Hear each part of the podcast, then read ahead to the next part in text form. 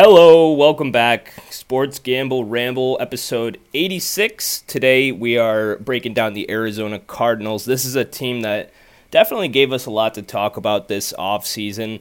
Obviously, a lot of headlines with the whole Kyler Murray drama. Um, we saw him finally get his contract extension a few weeks ago. Obviously, a lot of stories and a lot of things to talk about with that. Uh, Cliff Kingsbury also getting his extension this offseason. Um, so that's kind of the main headline. You know, this Cardinals team kind of going all in last offseason with some big uh, veteran acquisitions J.J. Watt, A.J. Green. Um, got off to a really hot start. Uh, didn't really work out. This team actually started out seven and zero last year and uh, only managed to win eleven games, going four and six over the back half of the season.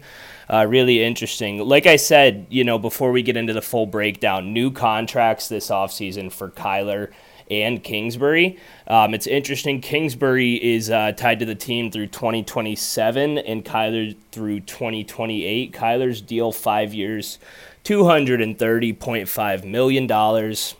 a $29 million signing bonus, 160 mil guaranteed.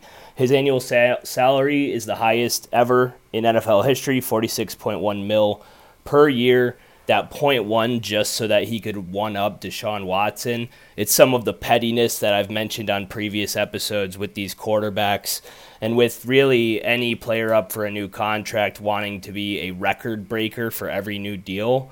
Um, sometimes you just got to realize your value and, you know, not let your ego get involved. There's a lot of ego in this whole contract situation with Kyler.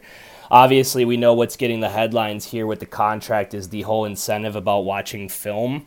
Um, big story recently. The internet really uh, took took this and uh, had a good time with it. Um, Kyler Murray re- uh, required to do four hours minimum of film study each week. First time ever in a contract there was a uh, contingency on film study for a quarterback. Uh, the Cardinals got a terrible reaction to this. Kyler seemed publicly upset about it, or at least that was the PR move that he decided to go with and the Cardinals actually um, like rescinded that clause, so it's no longer in the contract. I will say, you know, like I said, the internet really had some fun with this. I was able to find some interesting stats. Some people really dove into the numbers. Obviously, the whole deal is that Kyler is this big video game player. He's, I think, sponsored on like a, a, fesh, a official like e games team. I don't know. I don't dive too deep into that world. Um, but somebody went and put together a correlation of Kyler Murray's stats uh, pre and post the annual release date of Call of Duty uh, typically coming out, I think, in November. Again, I'm not really a COD guy, but uh, the numbers I thought were at least funny. You know, we can't necessarily call this an exact science, but it's it's worth mentioning. Uh, his average fantasy points per game prior to the annual Call of Duty release is 22.5. After the Call of Duty release, it goes down to 17.4 points per game. It's a 22.7 percent decrease in fantasy production. I think a lot of that comes from the fact that later in the year we see Kyler, you know, pretty consistently struggle with injuries. Specifically, it's usually a lower body injury. Uh, this past season, uh, dealing with, I believe, a high ankle sprain, um, missing a couple games towards the end of the year, and that's just gonna, you know, whenever you're dealing with nagging injuries throughout the season, um, a guy like Kyler, especially with a lower body injury, who, uh, you know, he relies on his legs and his rushing ability. Um, mainly, you know, again, fantasy related. The rushing ability gives these quarterbacks such value where I think that could explain part of it. but let's also talk about how maybe he's just, you know, taking advantage of those double XP weekends, right? It is it is possible. It's kind of funny. Um, but yeah, a lot of question marks with this team, some drama. Cliff Kingsbury, you know, he got a contract extension this offseason, but to be honest, I mean, it really surprises me because I, I, was trying to look at maybe taking Kingsbury for first coach fired this year. I really think that there's a, there's a realistic path for this Cardinals team to take a step backwards from last season. I mean, I mentioned they started out 7 and 0, 8 and 1 on the season, but really fell apart over the second half and just showed no fight at all in that playoff loss to the Rams in wild card weekend. And I see this team on paper not being as good as they were last year. We'll talk about the personnel losses. And then you take into consideration the, the distraction and the offseason drama of the contract disputes with the quarterback. I I think that there's a lot of kind of bad vibes around this team. Again, I mentioned they kind of went all in last offseason, and it seems like the momentum from that big free agency spending spree is kind of fizzled out on this team, especially with the Rams and the 49ers in that division. I'll always believe in those two teams to be able to win games. So it's interesting. You know, let's dive into it here. Um, Arizona Cardinals last year 11 and 6, second in their division, fifth seed in the NFC. Just doesn't really seem like that, right? Because they kind of just crawled their way into the playoffs over the last uh, few weeks of the season. You know, I mentioned 4 and 6 over their last 10 games. That includes losses to really struggling teams like the uh, the Panthers with Cam Newton and the Detroit Lions got an upset in there as well. So this was a team really playing down to the levels of their competition over those uh, last eight weeks of the season or so. Um, again, I mentioned playoffs, uh, one game, one and done loss at the Rams, thirty-four to eleven in Wild Card Weekend, where Kyler Murray was basically just serving up free touchdowns to the defense. That game was over before it started. Uh, regular season last year, offense 11th in points per game, 26.4, 8th in yards per game, 373.6. Uh, defense tied for 9th in points per game, 21.5, 11th in yards per game, 329.2. Turnover margin, fourth best, plus 12 turnover margin. So maybe that accounts for especially some of the early season success. I know that defense was ball hawking quite a bit.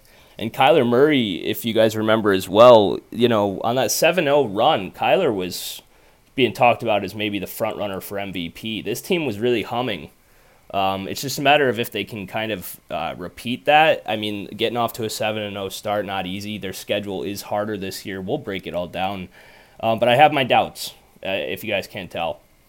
Coaching staff is all returning, like I said. Again, really surprising. Cliff Kingsbury tied for the ninth favorite to be the first coach coach fired at plus 1200 and if he didn't get that extension i think he would be a top five maybe top two or three candidate and i would absolutely be trying to grab that because again with all the drama coming into this season and a difficult schedule if they don't get off to a decent start kyler seems like a bit of a front runner to me so far in his career. He hasn't really showed the mental toughness to be able to overcome adversity or you know, keep this team fighting at any sort of, um, you know, bump in the road or any sort of, again, adversity, for lack of a better term. Um, this team, again, I don't think they had a good offseason personnel wise. They had some pretty substantial losses here. Their first five names that I'll mention here, all contributing players to this team that have uh, since left this offseason. Uh, defensive end Chandler Jones is a massive loss to me. One of the things that really gave this team the potential and the upside to to make a run was the fact that they had on paper one of the more dominant pass rushing duos in recent memory of Chandler Jones and JJ Watt. JJ unfortunately not healthy the entire season last year and Chandler Jones signing an extension or signing a deal with the Raiders this offseason. I mean, that's a pass rush duo you can't count on anymore. And I think that's a huge hit to this defense because honestly, that was the only thing on this defense that got me excited last year. Those two players, um, Isaiah Simmons, linebacker in his second year, made an improvement, and Budda Baker's a stud safety. But outside of that, the defense really looks bad to me on paper. Like, not just a little bad, they could be very bad. Um, so Chandler Jones, big loss on that defense. Also, defensive end Jordan Phillips and linebacker Jordan Hicks. I think big losses as well. Hicks, I think the idea is that Zaven Collins, first round pick from 2020, hopefully elevates his game and takes a second year leap similar to the um, you know, improvement that Isaiah Simmons saw last year going into his second year as a former first round pick. But Zaven Collins and Isaiah Simmons, two back to back first round picks at the linebacker position, that this team is really going to desperately need them both to play like first round picks in order to keep this defense afloat. I think the secondary is one of the worst in the leagues in the league when you consider the talent and the names at the corner position Byron Murphy, second or third year corner, don't remember which, player that's shown a decent ability to jump uh, routes and come up with some interceptions, but I think inconsistent in coverage, and he's their best corner. Everybody else you've never heard of, I really haven't heard of.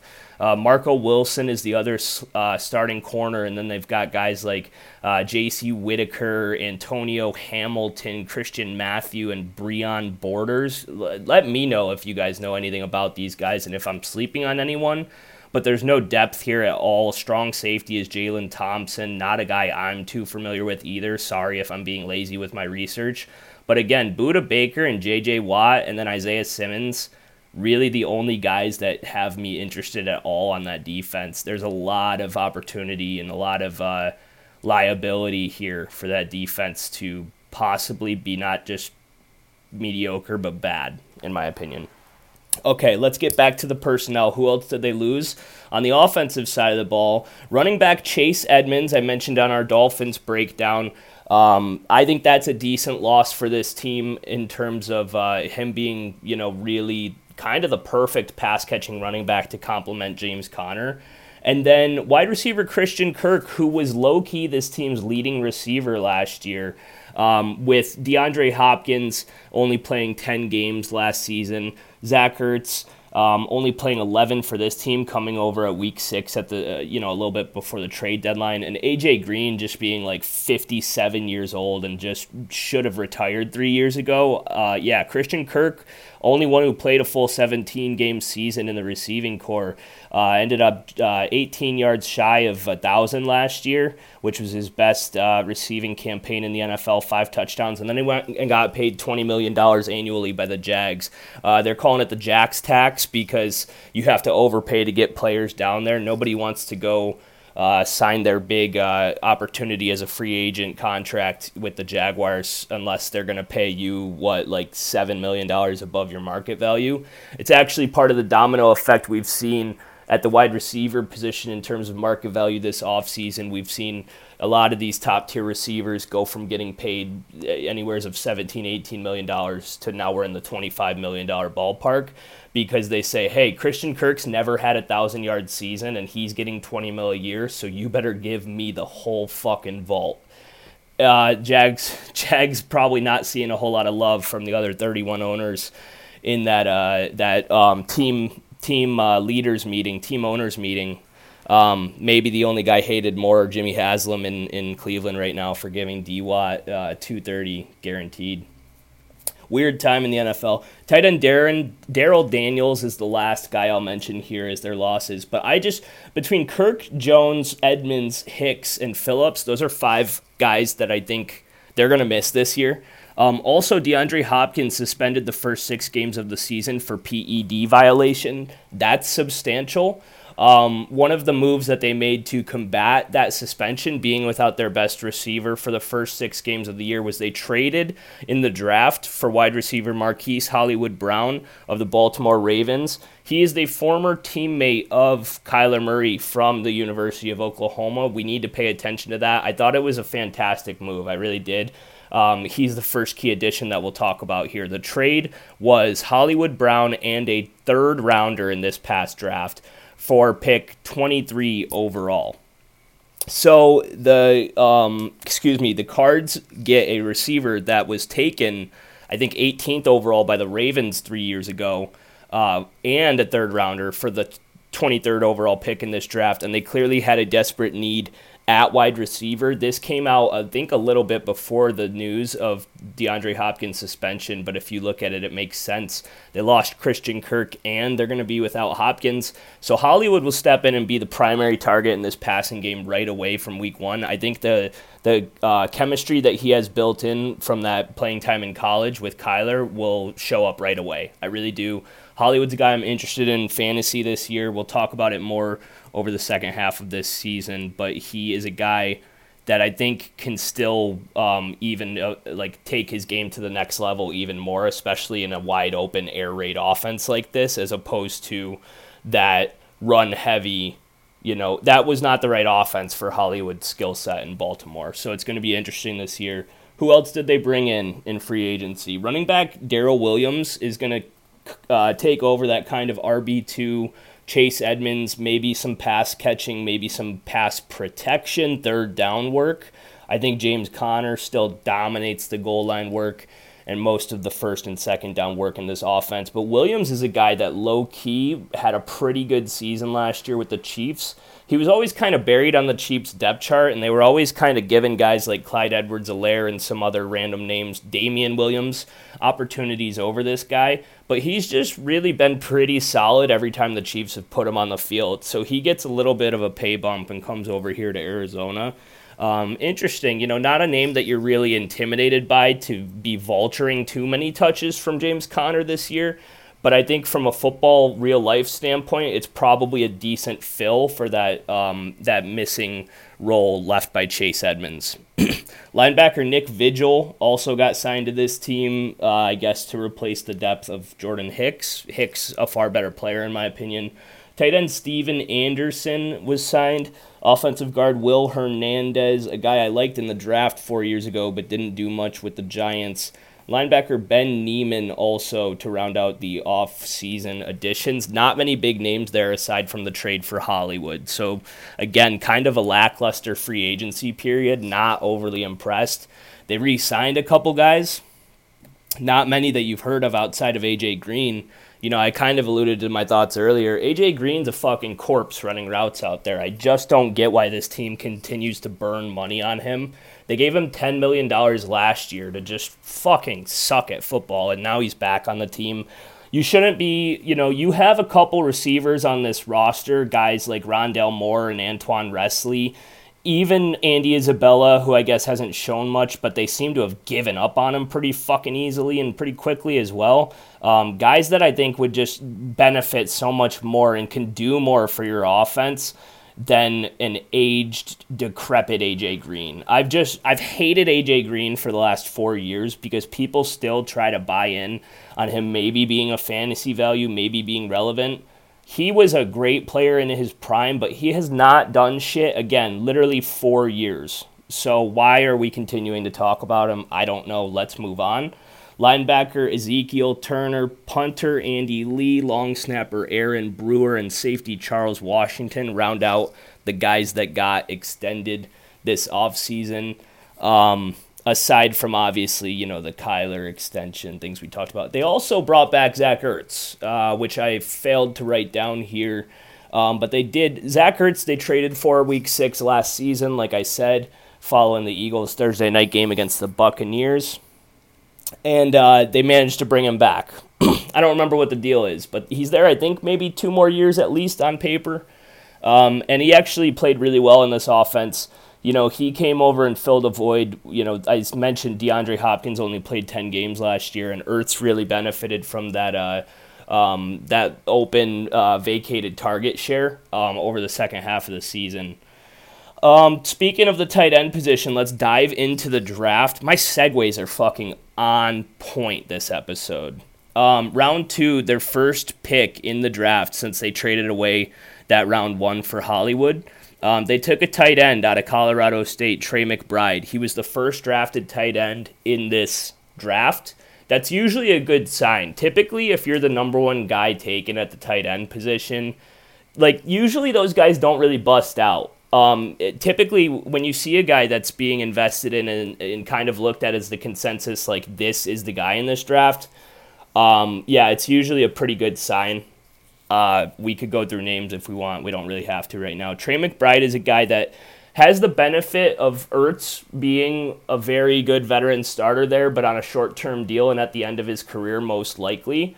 Where Trey McBride, say next year, possibly year three of his career, could be like it could be a great transition, perfect, seamless transition to kind of take over that leading role. That's usually how I project rookie tight ends rookie tight ends. The tight end position is probably the one that we see the slowest transition from college to the NFL because if you think about it, these guys have to learn the entire playbook basically like they're a wide receiver and an offensive lineman. They're involved in every run scheme, they're involved in pass protection, and they're involved in the route running concepts and receiving games. So it usually takes a tight end a year or two to really get his feet under him in the NFL. And I think it's a good situation considering, like I said, they have two veterans there of Zach Ertz and Maxx Williams, where they don't need to rush Trey McBride into a starting role right away. Also in the draft, round three, defensive end Cameron Thomas out of San Diego State University. Uh, round three, their second round or their second pick of that round, they took defensive end Myjai Sanders out of Cincinnati. Um, maybe Majai. It's M Y J A I. That's kind of a you know your guess is as good as mine. And then round six, uh, running back Keaontay Ingram out of USC. Just want to mention that um, because running backs I don't usually cover sixth round picks, but running backs can kind of come from anywhere in the draft. And it wouldn't be the craziest thing. I mean, Darrel Williams is not like the most locked in guy on the depth chart behind Conner. They did sign him, but it, you know it's not a huge financial commitment, and I think that there's possibility for either Eno Benjamin or Keaontay Ingram if they want to try to if they really impress, maybe they could get themselves into a smaller uh, minority snap count role in this offense. Just saying, especially James Conner, as much as I hate to say it, has had injury problems in the past. We're not trying to wish that on him. He's actually my keeper in the ninth round of one of my fantasy drafts, and I'm really excited to have a running back with his touchdown upside so late in my draft. That's obviously great.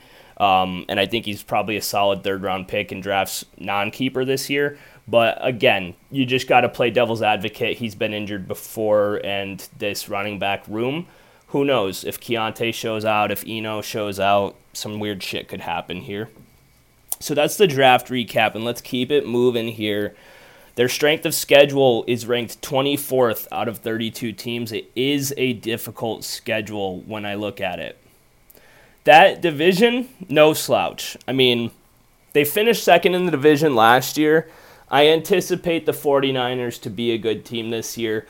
We'll talk about them on our next episode. I really don't think that they make the gamble and they make the investment in Trey Lance that they made for it to not work out. It reminds me a lot of the Mahomes situation in Kansas City. I'm not saying Trey Lance is going to throw 50 touchdowns this year.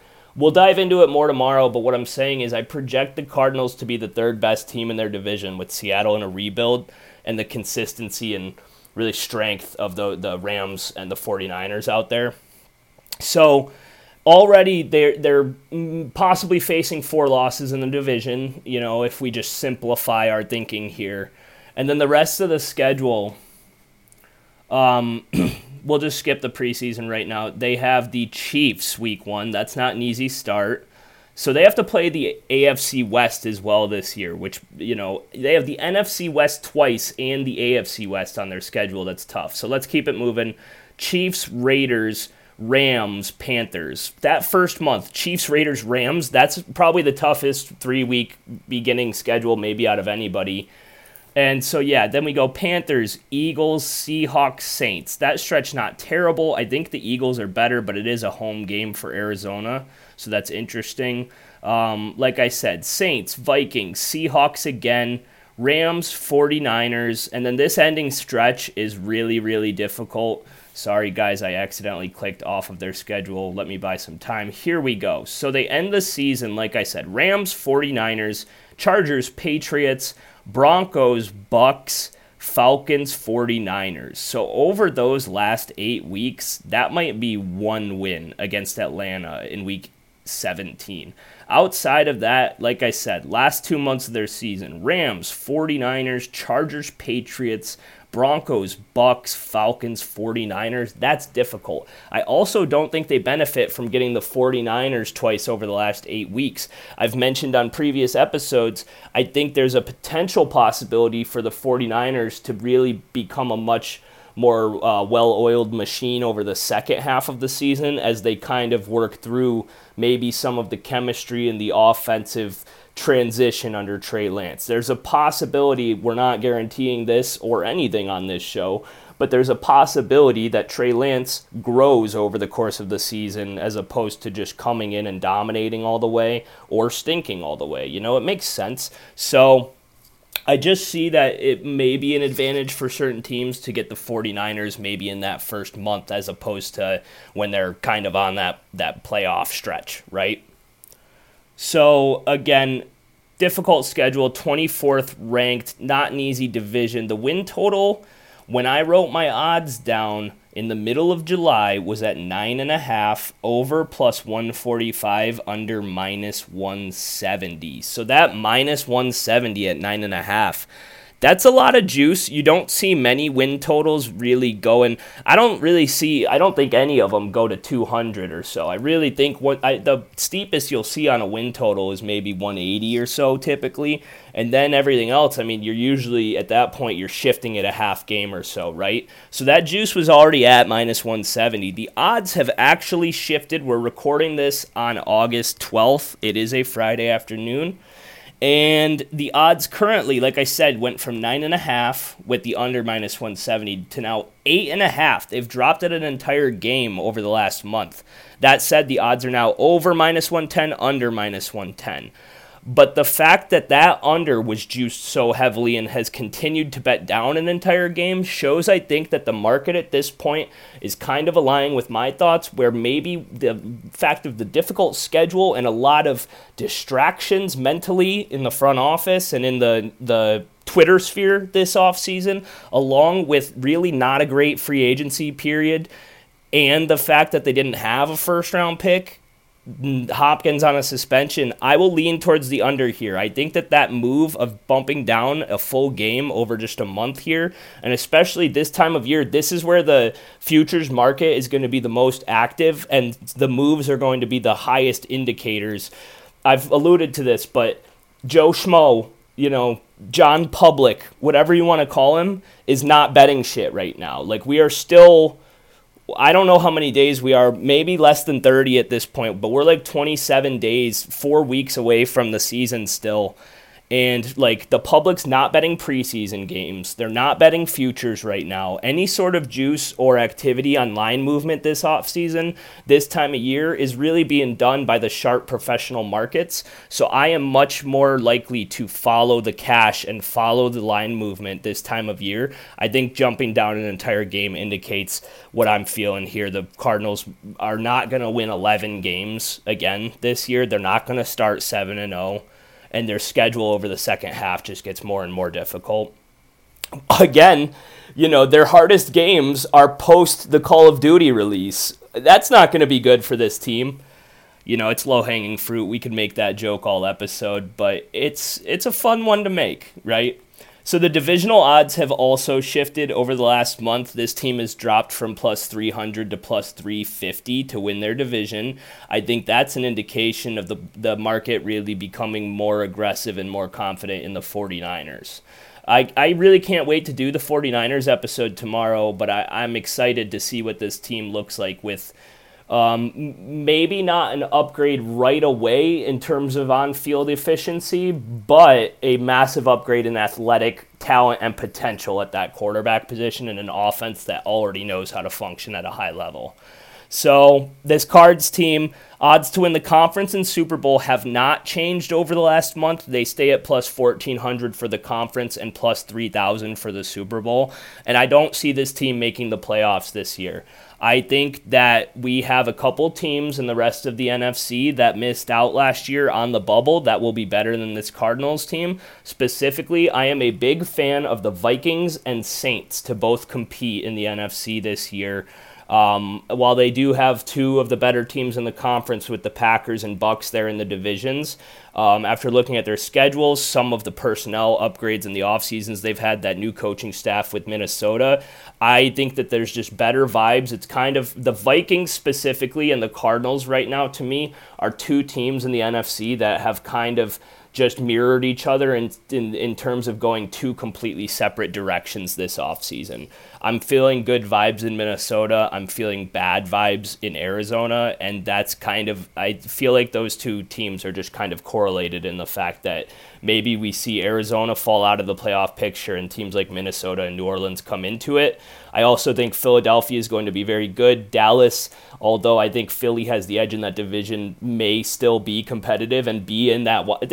Dallas will probably be in the wild card picture unless everything fucking blows up, right? So I think that there's. Uh, there's just some other teams I like more in the NFC, and I don't like this schedule. So I won't be in on any of this. Their odds to make the playoffs are yes, minus 105, no, minus 150. And it's another thing where this team won 11 games last year, but now they're looking at an 8.5 win total. And I think that's going, that's kind of some of the reverse psychology shit that I look for in terms of like everything the sports books right now are saying this team will not be as good as last year, but the public kind of looks at it like, I don't know, they won 11 games last year, you know, winning nine's not that many.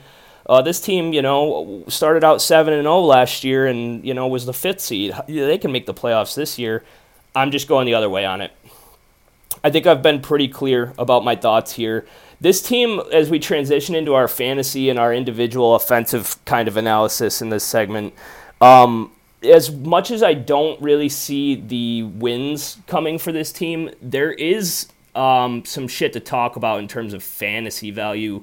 This offense has been one of the better ones in recent history. I mentioned, you know, 11th in points per game, 8th in yards per game, and that was after missing, you know, seven games from DeAndre Hopkins, three games from Kyler Murray. Uh, James Conner missed two games. Chase Edmonds missed five games. Um, so they had a lot of turnover. You know, they didn't have Zach Ertz until week seven of the season.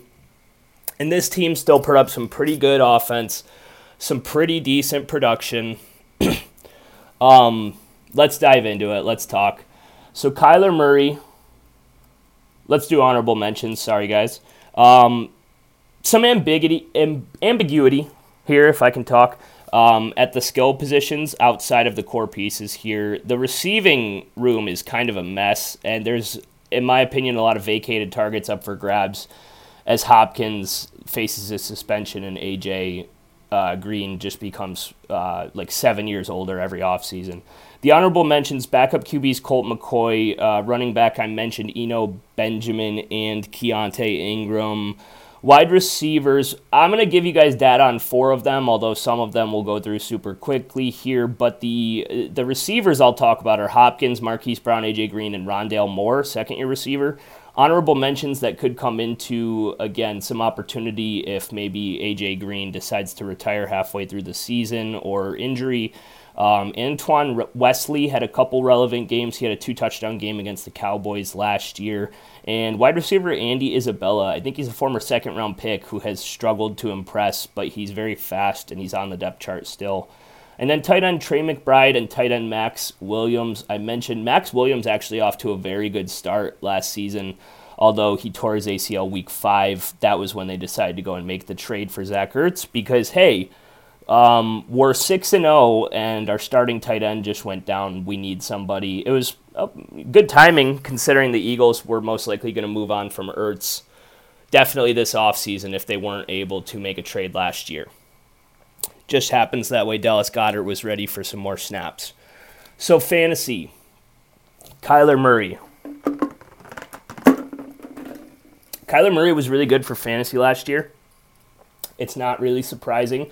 He only played 10 games, um, but he finished, excuse me, he played 14 games, but he finished the QB 4 in points per game. Um, he's being drafted 57th overall, QB 6, after finish after being drafted QB 3 last year, 37 overall. He finished the QB 10 in 14 games. So again, QB 4 in points per game, but he's being drafted QB 6 this year. I think it's um, offensive that Joe Burrow is being drafted ahead of Kyler Murray. I've said it before. Burrow's being drafted too high. I'd rather have a guy with the rushing ability, rushing upside. Kyler has shown to be an elite level fantasy QB in the past, and this offense is built to put up numbers. And I mentioned the defense, in my opinion, is going to be possibly just absolute garbage this year, which means they might have to be throwing more um, we could see some big stats from Kyler. I'm cool with taking him at kind of a discount. Like if you can get Kyler in the sixth round, like he's he hasn't been that cheap in in what three years, um, and he puts up big numbers, QB four and points per game. I think it makes sense.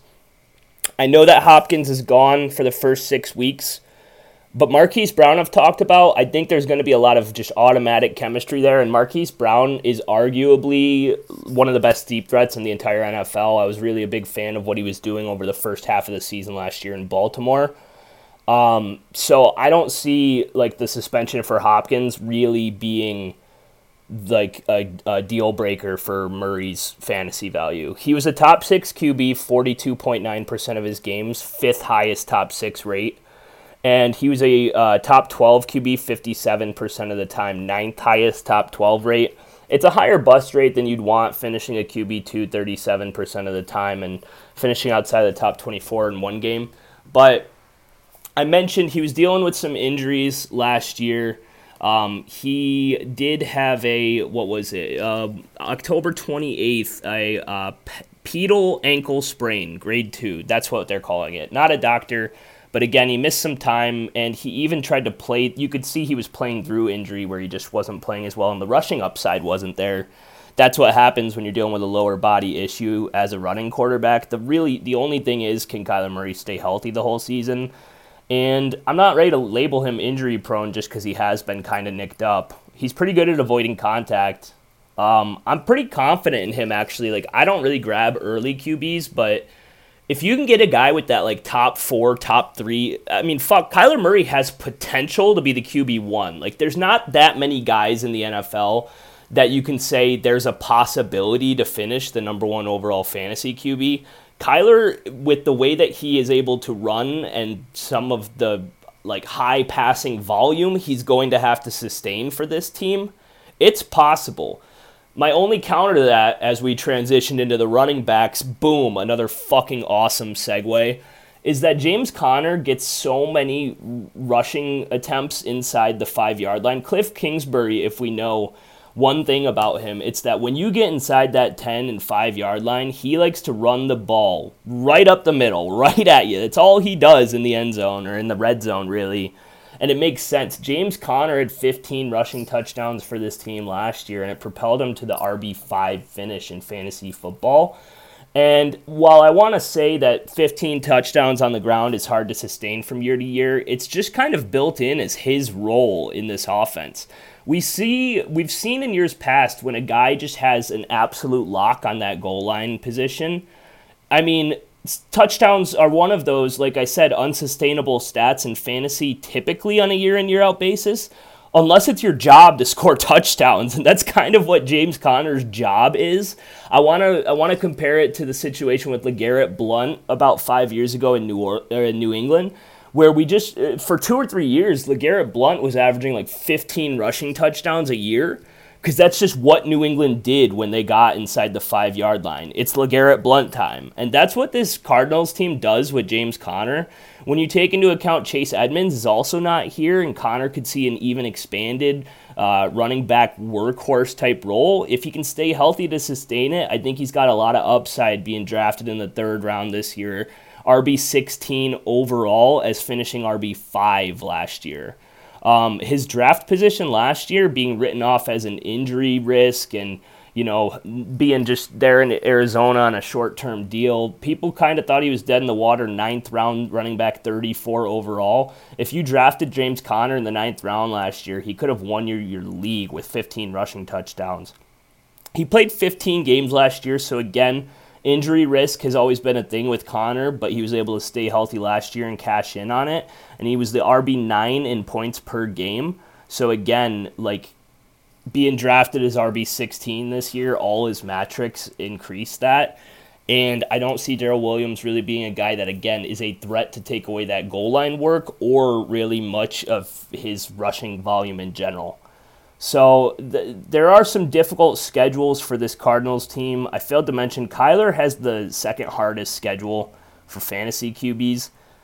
I don't really care to be honest. Like I said, I think the defense is bad, which increases the fantasy value of the quarterback. The offense will need to play catch up, um, in my opinion. And that's one of the things I was looking at when I took Pat Mahomes in 2018 as my QB in the 11th round was it was not so much that I knew Pat Mahomes was going to throw 50 touchdowns. It was more along the lines of he has tons of offensive weapons, not that strong of a run game. It's really more of a passing offense, and his defense was absolute dog shit, so he had to score. That's kind of what I see with Kyler this year on a again, I'm not optimistic about this defense in any way with the personnel. Um, so I mentioned James Conner. Uh, let's talk his consistency. Uh, 46% of his games, top 12, ninth highest top 12 finish rate. Was a RB2 on the week, 20%. That's the 31st rate. So when you combine those, top 24 finish in two thirds of his games, that was 13th ranked in the NFL, uh, 13th most consistent top 24 running back. Low bust rate as well. RB3 20% of the time and only busted outside of the top 36 13% of his games. So I like Conner. He's going third round this year, and if he stays healthy, I don't see a possibility where he doesn't return on that. And you can say if he stays healthy about literally any player in the NFL. So it's not really a thing where I'm like worried to draft him based on that. Darrel Williams, I mentioned, should be the second running back. Uh, being drafted 172 overall, RB60 this year, so essentially a non drafted player. Wasn't being drafted at all last year, even further down the draft board at 198 overall. Managed to finish the RB20 last season.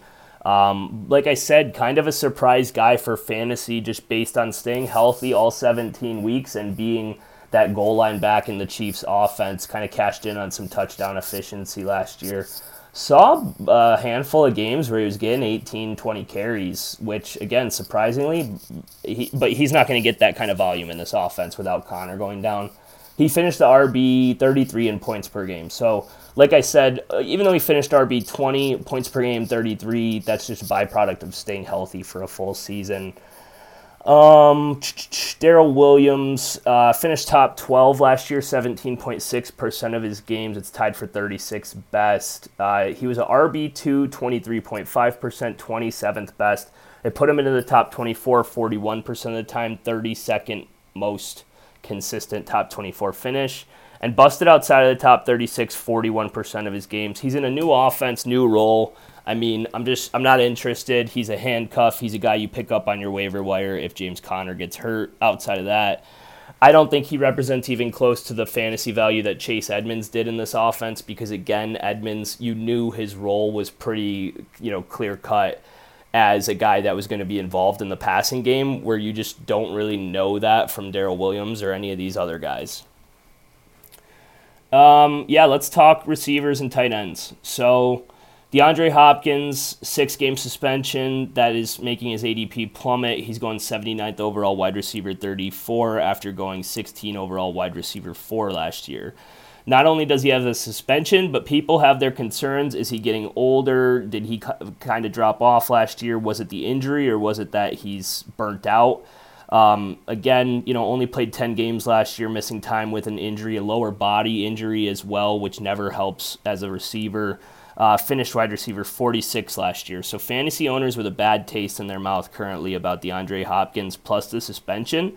There's a lot of question marks. I gotta say, if you're willing to eat the first six weeks of the season, it could be a thing where you're very happy to have DeAndre Hopkins over the second half of the year. I don't think he's done from a talent standpoint or a physicality standpoint. I just think injuries happen sometimes. And I think after six weeks, he should be just fucking, he should have a chip on his shoulder this year, I would think. So I actually almost kind of think that we, I mean, yeah, you're sacrificing your first six weeks, but like I said, if you can get guys on your fantasy rosters to to sustain you through that first uh, month and a half, Hopkins could be a, like a game changer over the second half. I'm trying to talk myself into pulling the trigger on that because it's something I never do. Like I've never been the guy to be like, oh yeah, I'll stash this guy on my roster for two months. Um, but again, if you can somehow get some early season depth, take some guys that you think will be for sure locked into a role in the first half of the season, and then maybe they have some opportunity to lose it over the second half, but they'll be safe early. I mentioned Aaron Jones as a guy that like could possibly get off to a really hot start with the vacated passing targets in the in Green Bay and the fact that AJ Dillon is really more of kind of a second half cold weather player. Like that to me kind of makes sense where you might get some of those higher boom weeks from Aaron Jones in the first month of the season. Um, and that could kind of maybe make up for the fact that DeAndre Hopkins isn't giving you anything until week six. So I broke down his stats last year. Consistency wise, he was a top 12 receiver 30% of the time. It was actually the 12th highest finish. Um, he was a wide receiver two 20% of the time. Again, 10 games, so that's two games, you know, small sample size, but it was 22nd ranked. So he finished top 24 in half his games. Again, only 5 out of 10, but still. Uh, top 24 receiver, 50% makes you the 11th most consistent top 24 receiver. So the guy was not just burnt toast last year. Just shit happens sometimes. Um, injuries, like I said. Uh, busted outside of the top 36 40% of the time. Again, like he had one or two games where he only played a few snaps and then got taken out. That's going to ruin his consistency rankings. And um, I'm just not really worried about it. I think the only question really is can you bite the first six weeks? I'm not worried about the talent drop off. Um, I think Marquise Brown being in this offense uh, potentially opens things up for Hopkins, actually. That's a real dynamic one two punch at receiver. I've mentioned I'm in on Hollywood Brown. Um, he's being drafted sixth round this year, wide receiver 23. And this guy's had in the past stretches um, of like top 15, top 10, even top five upside in fantasy, just very inconsistently throughout his, his time. Uh, he had a real stretch between the second half of 2020 and the first half of 2021 he had like a 12 game sample size of like wide receiver six in fantasy. He was scoring a bunch of deep bombs. And I had him on my fantasy team last year. And I got to say, again, until things dropped off a cliff over the second half of the season, no more Lamar, you know, that offense just kind of really looking a lot different. Um, Hollywood was crushing it for me. Um, the consistency metrics, again, will prove that it was boomer bust but it was more so where the second half of the season sucked and the first half was awesome.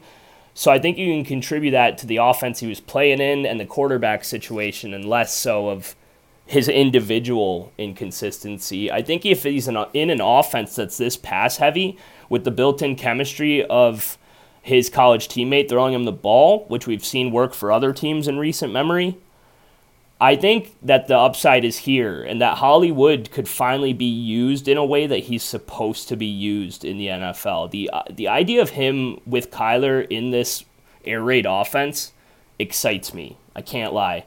I think he's a great guy for your best ball drafts. Absolutely. Um, yeah, let's talk Hollywood numbers. 58th overall in the draft, wide receiver 23 going 122 overall, wide receiver 49 last year. I actually picked him up off the waiver wire. He went undrafted in one of my leagues.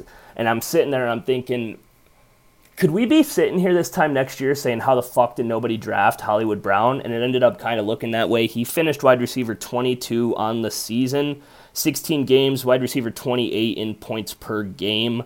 Which again, like that's not great, but you got to consider first half of the season he was absolutely on fire. Um, Hollywood gave you a top 12 finish last year, 31% of his games, 10th highest top 12 rate. Uh, he wasn't a reliable wide receiver, too, at only 12.5%, 47th ranked wide receiver, too. But that overall put him in the top 24, 43% of his games, and that was the 20th ranked consistency metric as well. So, again, you know, he, he was better than I think a lot of people remember. That said, he busted outside of the top 36 in half his games, so there comes the boom and bust thing. But realistically, like he was getting you a 50 yard touchdown more often than not over almost a full year stretch. So I believe in the talent, and I believe that this is an offense where he'll be a better fit. Also, he'll be the clear cut first, you know, pass catching option for this team. Uh, while Hopkins is out. So I think he could get off to a monster start as well. AJ Green, I'm not touching him. He's not being drafted. 253 overall wide receiver, 90. 194 overall wide receiver, 69 last year. He actually finished the wide receiver 41, but in reality, that's like six points per game and just a lot of people getting injured. I'm not really impressed. He was 52 in points per game last year because he played 16 games.